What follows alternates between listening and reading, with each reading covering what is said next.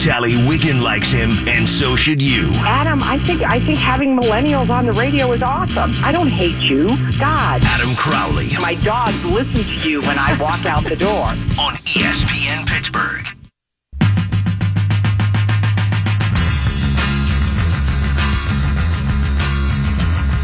The Penguins played like ass last night. They lost to the Detroit Red Wings 5 to 2. The Red Wings stink. Last night, the Penguins were worse. Ho hum. The Penguins are bored. Their real season starts on April 12th. They might not admit it, eh, but they know it to be true. The Penguins have won the Stanley Cup in back to back seasons. They know what it takes to win when the stakes are at their highest, but that hasn't stopped fans from freaking out. Hell, it hasn't stopped the media from throwing out doomsday scenarios. Richie Walsh last night tweeted, he from KDKA TV, that the Penguins are in danger of not just falling to a wild card spot, but maybe falling out of the playoffs altogether. Spoiler alert, the Penguins will still make the playoffs. While the Penguins are up by four points on the eighth place team, they're seven points up on the ninth place team. That's what actually matters. Richie's hair hasn't moved since he came out of the womb, so don't let him cause you to pull yours out. Some fans have bitched and moaned that Ian Cole has been traded and Brassard is not the answer, and Ian Cole leaving is the reason the Penguins defense core is all out of whack. I guess that Ian Cole is the greatest defenseman of all time. The Penguins don't have a chance without him. Again, let me remind you that the Penguins won the cup last year without their best defenseman. They'll survive without Ian Cole. Need I remind you that the Penguins were 4 4 and 2 down the stretch last year? That team wound up winning the cup. Are they playing well right now? No. Do they need to manage the puck better and play more sound in the defensive zone? Yeah, without a doubt. But I'll let the track record speak for itself. Mike Sullivan knows how to push all the right buttons. He's 8 0 in playoff series as the head coach of the Penguins. If you want to freak out about the Pen struggles right now, go right ahead. Stress yourself out. Wake me up when the playoffs start. In fact, I'll give the Penguins that wake up call, that little nudge. You found the Crowley Show where your mom listens, and you should too. 412 922 2874 is the number to call, or you can join the cast of dozens and follow me on Twitter at underscore Adam Crowley. We are nothing if we aren't accurate on this show. We're also nothing if we aren't transparent. I said like a dozen times yesterday that Jeff Capel was six games under 500. What I meant to say was that he was six games under 500 in his last two years in Oklahoma. I feel shame. I'm so sorry. I should actually just resign. In fact, let's bring the old guy back. Okay, welcome back. Just kidding. I will not be resigning. I'm hitting ratings bonuses left and right, baby, and I'll continue to make mistakes without you caring. If you make a mistake on a sports show, nobody gets hurt. When you misreport something having to do with national security, well, then someone can lose an election. I work hard, but even the great Adam Crowley will make a mistake every once in a while. Nobody will get hurt. And we'll all move on. To the Welcome best of- back. oh. What now, Tom? Uh, Jeff Capel was nine games under 500 in his last two seasons at Oklahoma. He was six games under 500 overall in the conference. Son of a bitch. Wow. Capel was 27 and 36 in his last two years at Oklahoma. He was six games under 500 in conference play in the Big 12. Oklahoma made the tournament a dozen straight years under Kelvin Sampson. A dozen! Capel made it two out of five. Again, that's not to say that he can't be better this time around, but going to the tournament 40% of the time at Oklahoma is not a good look. His recruiting said to be great. I've got a buddy who was a student assistant for Duke basketball under Coach K, and he said that he'd take a bullet for Jeff Capel. I mean, that sounds a little extreme to me, but he's a dude that players love. But how much of his recruiting success was due to the fact that he was recruiting players to Duke? How much of his recruiting success at Oklahoma was due to an assistant coach giving out impermissible benefits? I don't know the answers to those questions. But here's the bottom line Heather Lyke just bought herself some time and she just bought herself some street cred, bitches. All of my concerns aside, this hire is being universally praised in the basketball community. More importantly, it's being received well by Pitt fans. Tom was wearing his Pitt script t-shirt yesterday because he was so pumped about the hire. Tom's dad texted him today and said he was getting two season tickets for Pitt basketball next year. The fan base has a pulse again. They've got hope again. And I've said it a bunch on this show that hope is both the greatest thing in sports and the worst thing in sports. Stallings didn't exactly inspire confidence when they brought him in. He didn't inspire hope. He was no Obama. And then he lost every conference game this year. If Jeff Capel wins a few games next year, he'll be considered a success. And Heather Lyke will look like a genius. You see, making the tournament and winning games are important. But changing the perception of the program needed to happen first. And even if he won't be able to do the former, Pitt's got the latter taken care of. Perception changed. Winning games? Eh, we'll see. You know what we didn't see today? Pomp and circumstance. We didn't hear anybody tell Heather Lyke to come clean about anything. There weren't trumpets. There were no cheerleaders. There was no frills. Heather Lyke hired a basketball coach. The excitement didn't need to be created. It was organic. Heather Lyke won the day. Jeff Capel won the day. Let's see if together they can make Pitt great again. 412 Tweet me at underscore Adam Crowley. Boy, did I butcher that yesterday, though. Butchered it. It was awful stuff, man. Really yeah. bad. It's embarrassing as a program. Embarrassing. My cousin, who I think would kind of describe himself as a nihilist, said that sports don't matter. Sports talk doesn't matter. Really, nothing that we do matters. And I'll agree with all that. So for me to screw up on a sports radio show, I don't really care. I come to work prepared every single day. I have a mountain of notes. I've got Brian, I've got Tom. They fact check me. We all make sure things are running smoothly. Yesterday didn't happen because Tom was playing Fortnite because Brian stayed up till 4:30 in the morning playing Fortnite and I don't know what my problem was, but part of the blame goes to them. Wait a minute. Wait a minute. Wait a minute. Well, why? But here's the deal. Again, it doesn't matter. It just doesn't. Come to me for entertainment. Come to me for information. But come for me.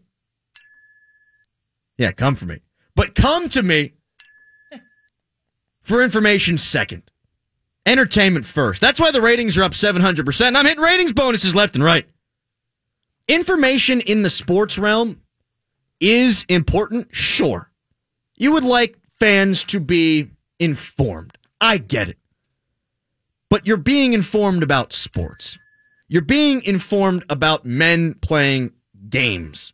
You're being informed about an orange ball going through a damn hoop. They used to play it with peach baskets. Hockey's stupid. They're running around on swords. They punch each other in the face whenever they rub each other out. It's weird. Sports are bizarre. Football's killing people. Fact. Look it up. People dying. Soccer's sinfully boring. But none of it actually makes any sense. None of it really is that important. And here's the problem. Everything gets so hyper analyzed these days because there's so many column inches that need to be filled. There's so much airtime that needs to be filled that controversies need to be cooked up all the time. And if you don't have everything nailed perfectly, if you don't have all your screws screwed in and you haven't hammered all the nails, you're the bad guy. You're the worst. Screw you. You don't know what you're talking about. Calm down, people. And with the hyperanalysis doesn't just come people screaming at sports host or tweeting angrily at sports host. It also creates people fans who want to react over the top about every single thing that happens. Whether it's good or bad, the reaction is always over the top. Case in point, last night, Penguins lose 5 2 to the Detroit Red Wings. The Red Wings stink. They suck. They're terrible. People, though, off the chain angry about the Penguins losing a regular season game when they're going to make the playoffs anyhow. But the doomsday scenarios start to get created because somebody's got to do the nightly sports call and somebody's got to host a show across the street. And column inches need to be filled, and air hours need to be eaten up. All that shiz creates panic and pandemonium and it causes stress about something that need not be stressed about. If you want to be pissed about the Penguins playing poorly in the playoffs, be my guest. If you want to be upset that the Penguins lose a playoff series, I totes get it. Totes my goats. Understand. But when they lose a regular season game, come on. They've bought enough street cred to be able to do that and you not think the wheels are falling off. Let's fast forward to today at noon. Just hit that button on your TiVo. Fast forward today, noon. Press conference. Heather Lyke, Jeff Capel. How many media members did you see tweet today about how this guy won the press conference? He won the press conference. Jim Colony loved the guy. He works at the station across the street, said, I have no doubt Pitt will be back. How do you not have any doubt? They didn't win a conference game this year. And what exactly does back mean? Back to the Jamie Dixon days? Where they were going to the tournament in 11 out of 13 years? What's back mean? Tell me what back means. Because if getting to the NCAA tournament means you're back, then okay, maybe they can get back. Still don't know if they can, but maybe they can. If it's going to the Elite Eight and winning conference championships and making a stank in the conference tournament, then you absolutely cannot say after a press conference that you know that Pitt will be back at that level. You cannot. It goes both ways. There's the pitfalls of being a fan. Pun absolutely intended. You're watching the Penguins and they lose a game, and oh my God, the sky is falling. I'm going to go throw myself off the Clemente Bridge. Then Pitt brings in a coach, hasn't coached a damn game since he coached at Oklahoma. And now all of a sudden he's Jesus? He's going to resurrect the program right around Easter? Everyone needs to calm the bleep down on both sides here. If you're a Pitt fan, stop telling me things are going to be great because you know who it's unfair to? That guy. Expectations need to be reasonable. They weren't with Jamie Dixon. That's what made him leave. Now the expectation is this guy's the savior. That's not fair to him. The expectation should be that he gets Pitt back to a healthy spot where they are contending for NCAA tournaments. When they win six games at most next year in the conference, don't come screaming to me that he didn't do enough. It's going to go bit by bit. It's going to take time, season by season, recruit by recruit. Sometimes a transfer is going to need to come in. It's going to take time. He ain't fighting Coach K for recruits next year. Breathe. Look at things in a context. Understand where Pitt is nationally as a basketball program and realize it might take some time. As for the Penguins, again, please look at the context. The Penguins were out of the playoffs prior to the start of the new year. Now they're there. They can turn it on when they need to. There was a time when, uh oh, are the Penguins going to make the playoffs? Was a legitimate concern. Not for me because I'm smart, but it was a legitimate concern. But what happened is they turned it around. They played good hockey. They're now in this position because they played good hockey when they needed to. This team has problems, but they are not great. This team has problems that are all fixable all fixable by the guy who's won eight straight playoff series. Context matters. I'm getting tweets left and right. Chris Letang's not that good. Ian Cole was great. How about this Brassard guy? Him coming in is really throwing off the chemistry of this team. He's not playing all that well. Blah, blah, blah, blah, blah, blah, blah, not making the playoffs. Oh my God. Oh my God. Richie Walsh's here. Oh my God. Breathe. Context. Where were they? Where are they going? The right now doesn't matter so much with this team. Same thing with Pitt. Where were they? Where are they going? Pitt under Jamie Dixon, NCAA tournament. Under Kevin Stallings, laughing stock. Where do they go from here? Today doesn't change anything. Let the guy get on the recruiting trail. Let the guy sweat on the sideline a bit. Context matters. Don't be dumb. 412 922 2874. Tweet me at underscore Adam Crowley. Andrew does. He says the Penguins need to make the playoffs first. These games are big points.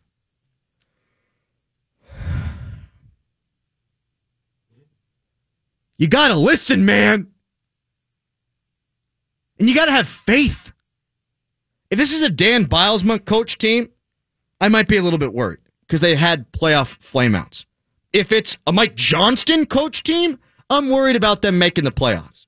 With Mike Sullivan, I've known nothing but greatness. Nor have you. Accept the greatness. Swim around in it a little bit. Enjoy it. You're a fan. Your life is depressing. Don't let the team depress you when it's not even playoff time. And isn't that the funny thing? All y'all lives suck. Sometimes mine does. When I'm in the middle of a panic attack, I'd rather just throw myself off the Clemente Bridge. But you take a breath and you move on. Sports are supposed to be the escape.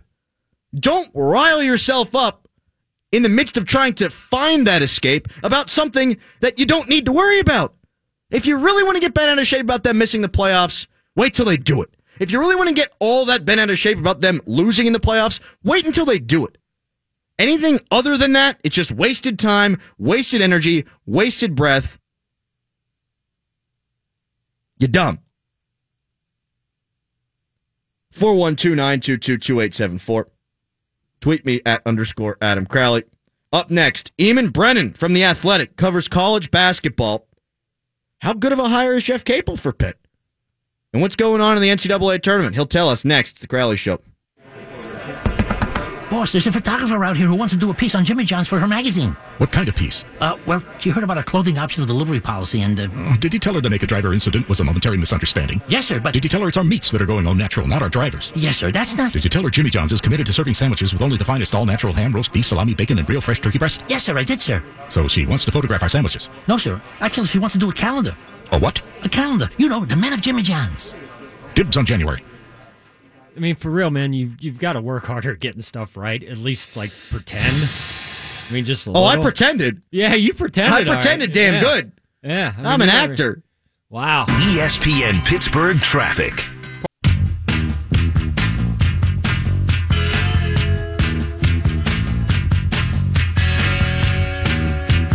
Pitt's got a coach. Maybe he'll win a conference game. The NCAA tournament is winding down, but it's also ramping up. Eamon Brennan from The Athletic joins us now here on The Crowley Show. Eamon, hey, thank you so much for taking the time today. Yeah, happy to do it, man. Eamon, how good of a hire is Jeff Capel for Pitt? I, I think it's I think it's a pretty like I mean, look, what I've heard from Pitt fans, I was down there I guess it was probably a month ago now, or I should say up there. Um, and working on a story about Pitt and how it how it had fallen this far and sort of where people were with it. Um, and then sort of looking into that and going through the paces of of uh, the last couple of years in the program, the, like any other fan base, right? The expectations for who was going to not only be available to hire, but would agree to come there seemed a little bit out of whack. Um, and as someone who went to Indiana University, I know very well how this stuff works. Uh, and I, I don't, so I don't know what Pitt fans' reaction to that is going to be, but um, I think it is just about as good as, as you could probably hope for. And I would be honestly interested to hear what the local reaction would be because I've been so locked in on the tournament for the past couple weeks that I haven't really kept up with with where sort of people are on Pitt program, how much of an upgrade this would be. I mean, obviously anything would be an upgrade, but but sort of the degrees of separation there. Um, honestly, I'd be, I'd be this is an unconventional approach to a radio uh, interview, but I would honestly love to hear kind of what the feel is there um, in your experience or, or your understanding right now. Yeah, they are all in. Pitt fans are. I'm a West Virginia guy, so uh, I really wanted. I wanted to see the program go down in flames. Even I mean, I wanted to see them I think they burn. already did that. They're they're already dead. Yeah, they're like a phoenix now. They're trying to emerge from the ashes here, and I think that today, I, I they're just gonna they're gonna send that guy up to the rafters. I I think Jeff Capel is actually just hanging from the rafters at the uh, University of Pittsburgh at the Petersen Event Center because they really believe that this is the guy now to pull them out of the doldrums. And one of the reasons why is the recruiting, Eamon, and I know he did well at Duke, but Duke kind of does well because it's Duke. Uh, Oklahoma is, I think, a better program, an easier program to sell than the University of Pittsburgh. So I'm wondering now if his recruiting can now translate to the University of Pittsburgh.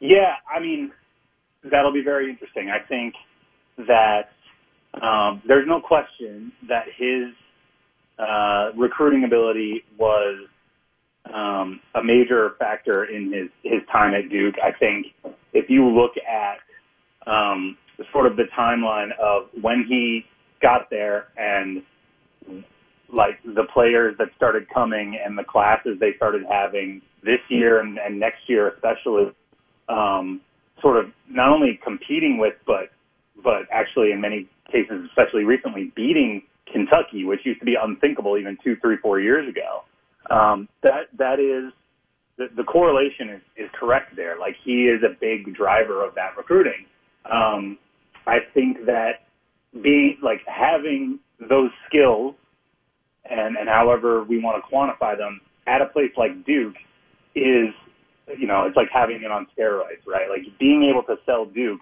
is, with all due respect to Pitt fans, different than being able to sell Pitt or being able to sell even Oklahoma. Um, but, you know, those connections are real and those relationships are real. And uh, it's the ACC. And I think a lot of that still holds if, if, if you're able to um, at the very least, be in the picture for um, maybe you won't get the Marvin Bagleys and Wendell Carters of the world uh, every year or, or whatever, but you can if you, if you can factor down 10 or 20 or 30 places in the recruiting rankings, that would still put you in, in way better shape on a yearly basis uh, than where the program has been in the last couple of years. And, and honestly, Jamie Dixon recruited pretty well, but it Sure. was never really his thing. His thing was sort of developing teams over the long haul and having juniors and seniors who were very sort of system oriented guys. So um, if you can blend that kind of approach, um, which is you know maybe sort of classic Pitt versus new Pitt, um, I think you can absolutely be successful. But but if people are expecting uh, Marvin Bagley um, the fourth to show up next year, like it, it that's probably not going to happen. At least not right away. Last couple of things with Eamon Brennan about the Pitt stuff and the uh, and everything going on there with the coaching hire. Uh, What is the national perspective on Pitt basketball? And you said you did a story about a month ago about what got Pitt to that point. Uh, what, in your opinion, did get Pitt to that point? Well, I think, I mean, the way the handle, the, the, the firing was handled, um, or excuse me, the hiring was handled, I think um, really put Kevin Stallings in a position where even if he had done particularly well or handled things particularly well, or however you want to say it, um, still would not have been a fan favorite. Uh, I don't. I, that's, that's probably an understatement. And so, to me, it is a a case of um, sort of classically college basketball-y type of hire a searching firm, hire someone who you know who's um, fine and, and like well respected, but doesn't have anything particularly interesting or exciting. and Is very sort of low risk or seems low risk at the time, and doesn't uh, doesn't really change um, the trajectory of the program as you understand it. Uh, and and I think that that's the big um, fault that we see in a lot of coaching hires. And then you know I think this past year was like like it's sort of you don't really notice how bad a team is until it gets down to when I was working on my story and they're a game or two away from going 0 and 18 in, in the ACC and I was there during the Virginia game. Um, the weekend I was up and it was just like this is just sad. Um, and so I think that uh, everyone kind of you know it, it wasn't that long ago that we can all remember uh, even on a national level how good Pitt was and also how good uh, the Pete was, and I think that um, this is probably regarded as more of an aberration.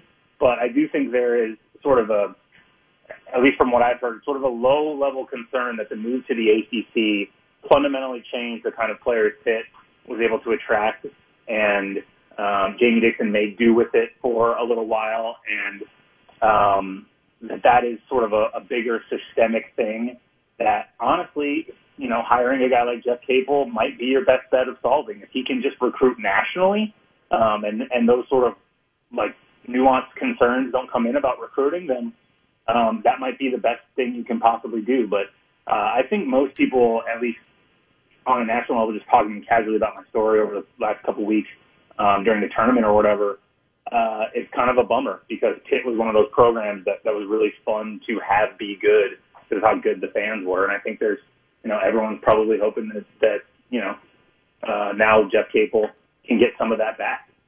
Last thing here for you on Capel. He was kind of viewed by some as maybe the heir apparent to Coach K. If things played out well for him at Pitt, I could see him jumping ship, ship pardon me, whether, oh, for the love of God, whether it, it was to Duke or anywhere else. Would that even be the worst thing? If he was able to turn things around to get Pitt back to some relevance, uh, the next guy would have a far better job that he's jumping into. Yeah, for sure. Um, yeah, I mean, look, the whole uh, heir apparent to Coach K thing is so hard to figure out Sure. because, um, you know, look around the country. Chris Collins at Northwestern, Steve Wojciechowski at uh, at Marquette. I mean, there are so many Coach K alums. Uh, for a while, it was Tommy Amaker. Um, you know, that have gone out on their own and, and taken a job, um, usually at private institutions, uh, to kind of prove themselves or try to prove themselves. Uh, Mike Brey is not someone who I think when he went to Notre Dame was thinking about this, but but a lot of the guys in the last five to ten years, I'm almost certainly have been. Um, it's so hard to figure that stuff out, and and Coach K is 71 now or whatever, and doesn't appear to have any desire to retire anytime soon. Um, so we'll see. I mean, I think that that's not a, uh, a an impossible scenario. Like it has a non-zero chance of happening, but um, trying to project out from here at this point, the way Coach K acts and the way he still coaches and, and the talent uh, he's been able to bring in, you know, who knows? He's already got a thousand, you know, a thousand on wins, and it wouldn't surprise me if he coached another four or five years at this point. Eamon Brennan, the athletic, joining me here on the Crowley Show. Has this year's chaotic NCAA tournament been good for the game, in your opinion? Yeah, sure, sure. I mean, I think you want to see good teams um, because that, you know, there is that low-lying element of um, people want to see the best talent, particularly NBA fans want to, you know, I, I sometimes find that, that NBA fans will tune in more uh, for the Final Four than the opening rounds of the tournament. Um, and this is completely anecdotal, but it just seems like, um, you know, if you got a team like 38 and 1 Kentucky there the same year that that um, uh, Tyus Jones, Jahlil Okafor, Justice Winslow Duke team is there, and it's like, okay, like, we're going to watch all, you know, seven of the best 20 players in the draft this year or whatever, all, all on the same floor. Um, so you want to have that, and I think you do have that with Villanova and Kansas. Not the same sort of NBA star power, but two really entertaining, top-seeded teams um, that will have a great sort of main event Final Four game. And um, if you want to call it the undercard, is, is sort of the thing that makes the tournament special in Loyola Chicago, um, and, and a very good Michigan team that um, was sort of right in the middle of the curve in terms of I think Final Four expectations. Not uh, super unlikely, but you know, not most people's favorite. Had plenty of of sort of Final Four support, but but not at you know not at the same level as as Virginia or Michigan State or Duke. So I think it's a good blend. Like it is what the tournament is um, in a lot of ways. It represents the best things about the tournament, which is um, or which are you know you want the best teams to go try and win a national title, and Villanova has been either the best team or the second best team in the country basically all year long, and Kansas is is not too far behind. Um, and then, you know, you want to see unlikely things happen that you can't see in the NBA playoffs, um, or really in, in any other sport because it's a single elimination tournament and the team gets hot, they play really well, they're locked in, and they're good, like Loyola Chicago or, or Michigan. Um, and, you know, they're in the Final Four playing in a football stadium with, you know, whatever, uh, however many thousands of people watch them, although it's, it's in the Alamo Dome this year, so it's slightly different. But uh, the point remains, this is sort of what you want to see. Uh, I think generally in the tournament, um, you don't want it to go too, too far in either extreme uh, most of the time. And, and I think it's been a really good tournament for that reason. It, it's kind of this is why we like the tournament. We want to see the good teams, absolutely, um, but we we want to have these stories uh, that go beyond basketball that a lot of people can sort of galvanize around that are interesting, even if you really don't care one way or the other who wins the national title. Hey, Eamon, who wins the national title? Villanova, I think. Um, if Duke had beaten Kansas, if Grayson Allen's shot had gone in, I might not be saying that. In fact, I picked Duke to win it all um, uh, before the tournament started. I I just think they present different matchups to Villanova uh, than Kansas does. I think Kansas is actually um, maybe for the first time in Bill Self's tenure really similar to a team like this Villanova team. Two uh, incredible veteran point guards up front, uh, very flexible sort of one through four guard play um, with guys like Mikal Bridges and, and Svi who can kind of um, do some stuff in the post and, and go down low a little bit. Uh, one essential center, uh, more or less, uh, in that starting five. And Omari Spellman for Villanova and, and Udoka Azubuike for Kansas. Um, I just think that Villanova is a better version of that. That, that that's what they've been for years, and they've sort of perfected the formula, at least on offense, this year in a lot of ways. Um, and I don't know that Kansas is is quite at that elite level with them. And I think, obviously, uh, you know, in terms of expectation, you have to whoever you know sort of wins Kansas and, and Villanova.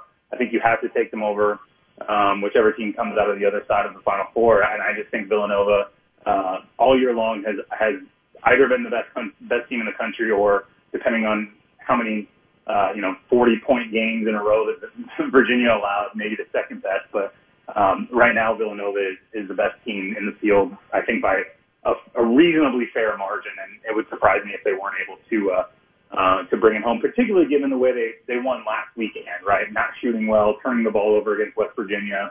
Um, it's still getting through Boston and, and getting here. I think um, it wouldn't shock me if they had, uh, if that offense came back, and if it does, you know, they could bury just about anybody uh, in a couple minutes and, and, and make it very, very uh, academic in, in a big time game. Just once, Eamon, I'd like to see West Virginia be on the side of the bracket that doesn't have a number one seed that's lost like three games all season long. I think the last three times they got ousted, they were playing Villanova, Gonzaga, and Kentucky, and they had to combine five losses. So fingers crossed and better luck next time. Hey, thanks so much for the time, buddy. Really appreciate it. Happy to do it. Enjoy the Final Four, and uh, we'll talk to you soon. You too. Thanks a lot. There he goes, Eamon Brennan from The Athletic. Very good stuff there from him. Coming up next, I said a bad word. I did. I actually think I caught myself before the T came out. We're going to have to go to the tape, I think. We are. And in fact, eh, let's play it. Let's find out whether or not I did say it. That's coming up next. And I'll tell you what, this Jeff Capel guy, he is in a no lose situation. It's the Crowley Show.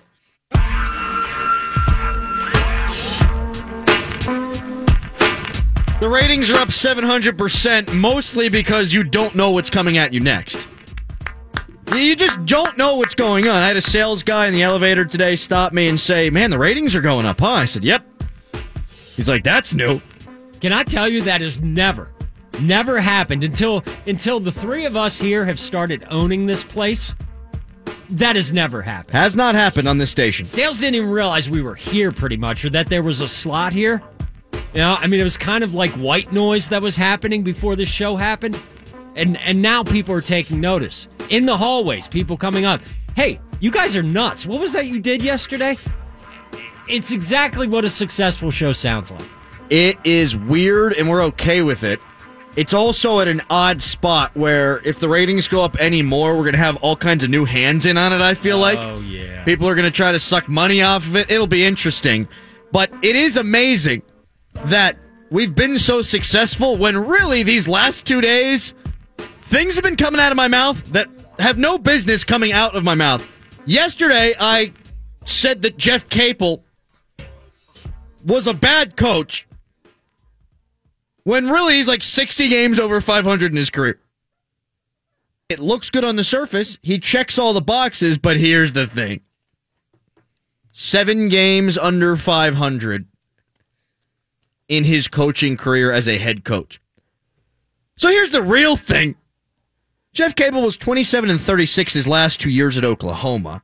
He was six games under 500 in conference play in the Big 12. That's what I meant to say, but I kept repeating it over and over and over again in yesterday's show. And then when we were just talking to Eamon, in the last segment, I think I swore, but I'm not sure. Let's let you determine it. If things played out well for him at Pitt, I could see him jumping ship. Ship, pardon me. Whether, oh, for the love of God, Oh, there's no hard T there. I think there's a hard T. I don't know. It does sound like there's a little. T Oh, you at the both end think there. that it's there. I think it's there. Let, here, let me hear it again. I don't think it's there. If things played out well for him at Pitt, I could see him jumping ship. Ship, pardon me. Whether, Oh, it's for the love of God. Ah, yeah. Pit. Pit. Pit. Pit. Pit. Pit. Pit. Pit. Play it again. If things played out well for him at Pitt, I could see him jumping ship. Ship, pardon me. I don't think so. love of God. I think the I think what you heard there at the end was the guttural sound that my esophagus made whenever I was I was pulling it back in as fast as it was coming out. That's what she said. I think you said it. Well, that's the way it goes on this show. I also got told during the break because now there are all kinds of hands in on the program. Everyone's trying to take credit for our success. That I give give the phone number out too much. 412-922-2874. Tweet me at underscore Adam Crowley. It's so weird. We used to be able to fly under the radar and just do our bits and stuff, and now everybody's just coming out. Like we'll probably catch crap for that that uh, S bomb right there. I didn't say it. If things played out well for him at Pitt, I could see him jumping ship. Ship, pardon me. It's not there. For the love of God. It's not there. Tom, Tweet me at underscore Adam Crowley. Was there a hard T or no T? At underscore Adam Crowley. And I have to give the number out now because if people think that there's a hard T, I, I want have to know. to. He has to. Seriously, I would like to know 412 922 2874. Do you think that that's an offense? I don't think so. one more time, Tom. If things played out well for him at Pitt, I could see him jumping ship. Ship, pardon me. Whether, oh, for the love of God, Jeff Capel's in a no lose situation. I felt bad for Josh Getzoff when he earned the pre and post game duties on the Penguins radio network because he was replacing Bob Grove. No matter how good Getzoff was, he was going to hear about how he stacked up against Grover. FYI, Getzoff's great. And I want him to be my friend because he's going to be a huge success one day. He also calls a heck of a hockey game. But that doesn't make the transition any less jarring for fans, and it isn't easy on the new guy. Trust me, I've been the new guy. Imagine the dude who takes over for Madden when he dies. or if Stan ever retires. That poor chump does not stand a chance. Taking over for a legend is never an easy thing to do. Hell, Kevin Ollie won a natty at UConn, and he still got ousted. Why? He wasn't Calhoun. But could you imagine an easier job to take than the Pitt coaching job? He ain't taking over for a hero. He's taking over for a zero.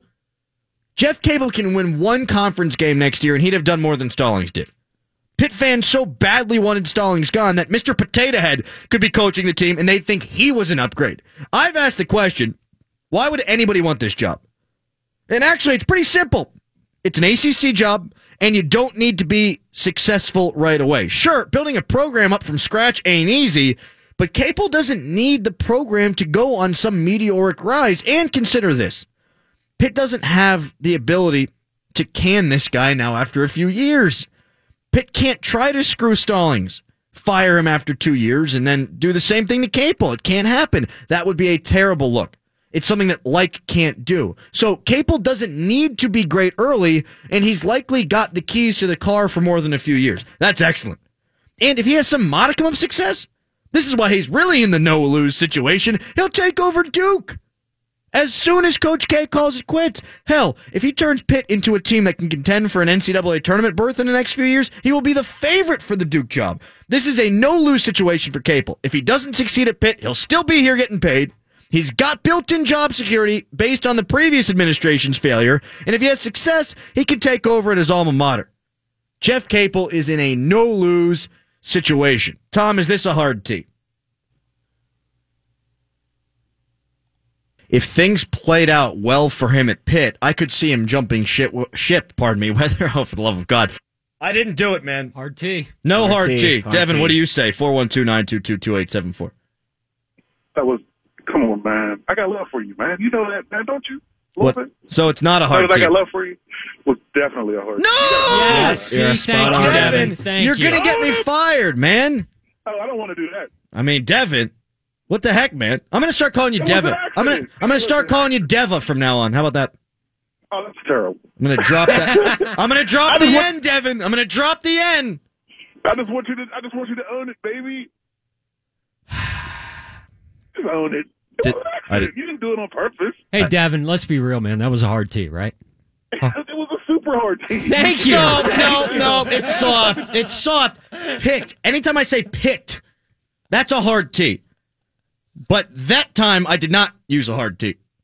If things played out well for him at Pitt, I could see him jumping ship. Ship, pardon me. Whether, oh, for the love of It's God, such a hard tee. The best thing is, I was soft on the Pitt T there too. Oh no! Don't don't try to go. No, I was. I use- was soft on both of them. Don't use the pit to you know. You can't use that Pitt's to got the mask double what T. actually happened. Mm-mm-mm. Mm-mm-mm-mm. FCC, where you be? Tweet me at underscore Adam Crowley. I just got a text from somebody who was. uh Oh wow, wow, funny. Yeah, I just got a text from somebody that says, "Are you guys really playing this over and over again?" Who's that from? It's somebody who means something. In the building? Hmm, could be. Hmm. But I mean, we're just trying to prove a point here. Like Tom, Tom, one more time here. If things played out well for him at Pitt, I could see him jumping ship. ship, pardon me. Whether, oh, for the love of I God. I couldn't hear because you're beeping. Why What would happened? you beep it if you What didn't happened? say the T? You What didn't say the T, Tom, right? one I more- thought you didn't say the T. Tom, shut his off mic off. No! and, and one more time here. One more time If here. things played out well for him at Pitt, I could see him jumping ship. Ship, pardon me. Whether, oh, for the love of God. That's Yeah. a shit. I, sw- I mean, that's a, A shit. A? It's a shit. It's a shit. It's a shit. We're all so fired. Let's go to Tyzik. Hey, Crowley, Yeah, man. dude, that's uh, I- I'm embarrassed that I called you for for help now, and you're dropping cuss words, No, Isaac. dude. I've steered on? you wrong. I will say, I if I've ever heard a soft T, that is a soft T. That's my boy. I really, and I mean that with no bias, no no personal interest. The uh, Oh, yeah, sure, Isaac, no bias at all. At the end of the T, there is, and it's not. He pulled back. I pulled back. That was a guttural sound you heard at the end. I don't know about that. That sounds like some BS. but- Uh, this Isaac guy's got game. Big time. He does have game. Gets the show. Uh, Isaac, I have to call you. We got to we got to work that out. By the way. yeah, you do. Yeah, I do get a call. Uh, look at this guy dropping hints now. He's dropping his on the show. Yeah, boy. Dropping all kind of hints. We're in so much trouble. Are we? Yeah, probably. Who texted you? I can't say. Will you tell me off the air? Of course I will. I need to get to break, and I still got a minute and a half. yeah. How many I- times can you play it in the next minute Yeah, and a half, Tom? time How many times can you play it? Let's get it all out No, before we're gone. So, but here's the deal, though. Here's the deal. If I really thought it was hard, we wouldn't be playing it because that would get me in trouble. It ain't hard. it's science. We're just trying to figure this It's out. It's also a slip. It's not as if I said I'm going to run down to the can and take a bloop. That's not what happened. This is what happened. If things played out well for him at Pitt, I could see him jumping ship. Ship, pardon me. Whether, oh, for the love of God. Hey, Tom. Play yesterday's audio where I didn't know the record of the new coach that Pitt just hired. Now, let's just pile on. It looks good on the surface. He checks all the boxes, but here's the thing.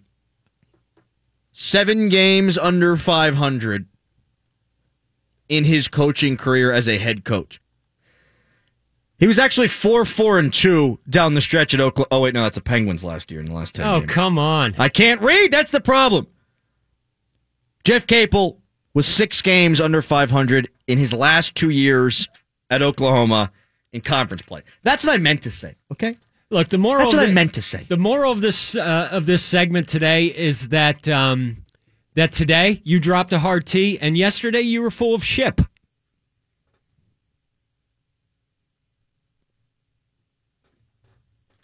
Coming up next, Penguins fans, they need to calm the. F- Whoa. They need to calm the bleep down. It's nice working with you guys. Crowley Show.